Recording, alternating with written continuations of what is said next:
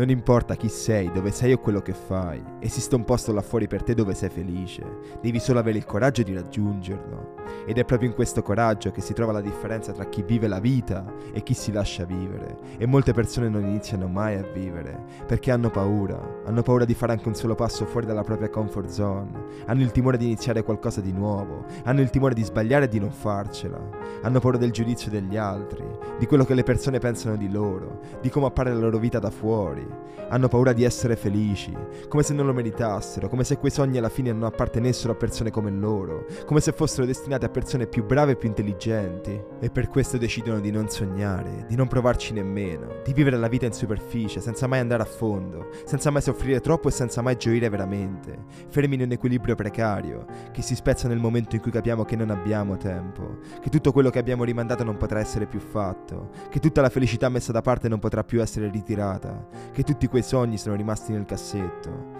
quando realizziamo che non abbiamo avuto il coraggio, quel coraggio che ci permette di fare quello che vorremmo, di inseguire quel sogno che teniamo tutto per noi, quel coraggio che ci fa credere che siamo in grado anche quando ancora non ce la stiamo facendo, quel coraggio che ci fa rialzare quando siamo a terra, quel coraggio che ci spinge ad andare avanti quando siamo esausti, quel coraggio che ci fa trovare una soluzione per ogni problema che incontriamo, quel coraggio di iniziare, iniziare a vivere, iniziare a lottare, iniziare a sognare, iniziare a muoverci, perché in fondo rimanere fermi ci danneggia molto di più di provarci e sbagliare, quindi sbaglia il più possibile, sbaglia per imparare, sbaglia per crescere, sbaglia per avere più coraggio. Ci vorrà tanto impegno, tanta pazienza e tanto lavoro, ma inizia oggi a cercare il tuo coraggio, cercalo in ogni difficoltà, cercalo in ogni giornata no, cercalo in ogni ostacolo che la vita ti presenta. Quel coraggio è dentro di te, lo hai perché ce l'abbiamo tutti, devi solo iniziare ad usarlo. Non potrai mai crescere e migliorare se non sei disposto a sbagliare, non potrai mai essere libero se non sei disposto ad essere giudicato, non potrai mai farcela se non sei disposto a metterti alla prova, non potrai mai scoprire il tuo vero potenziale se non hai il coraggio di vivere veramente.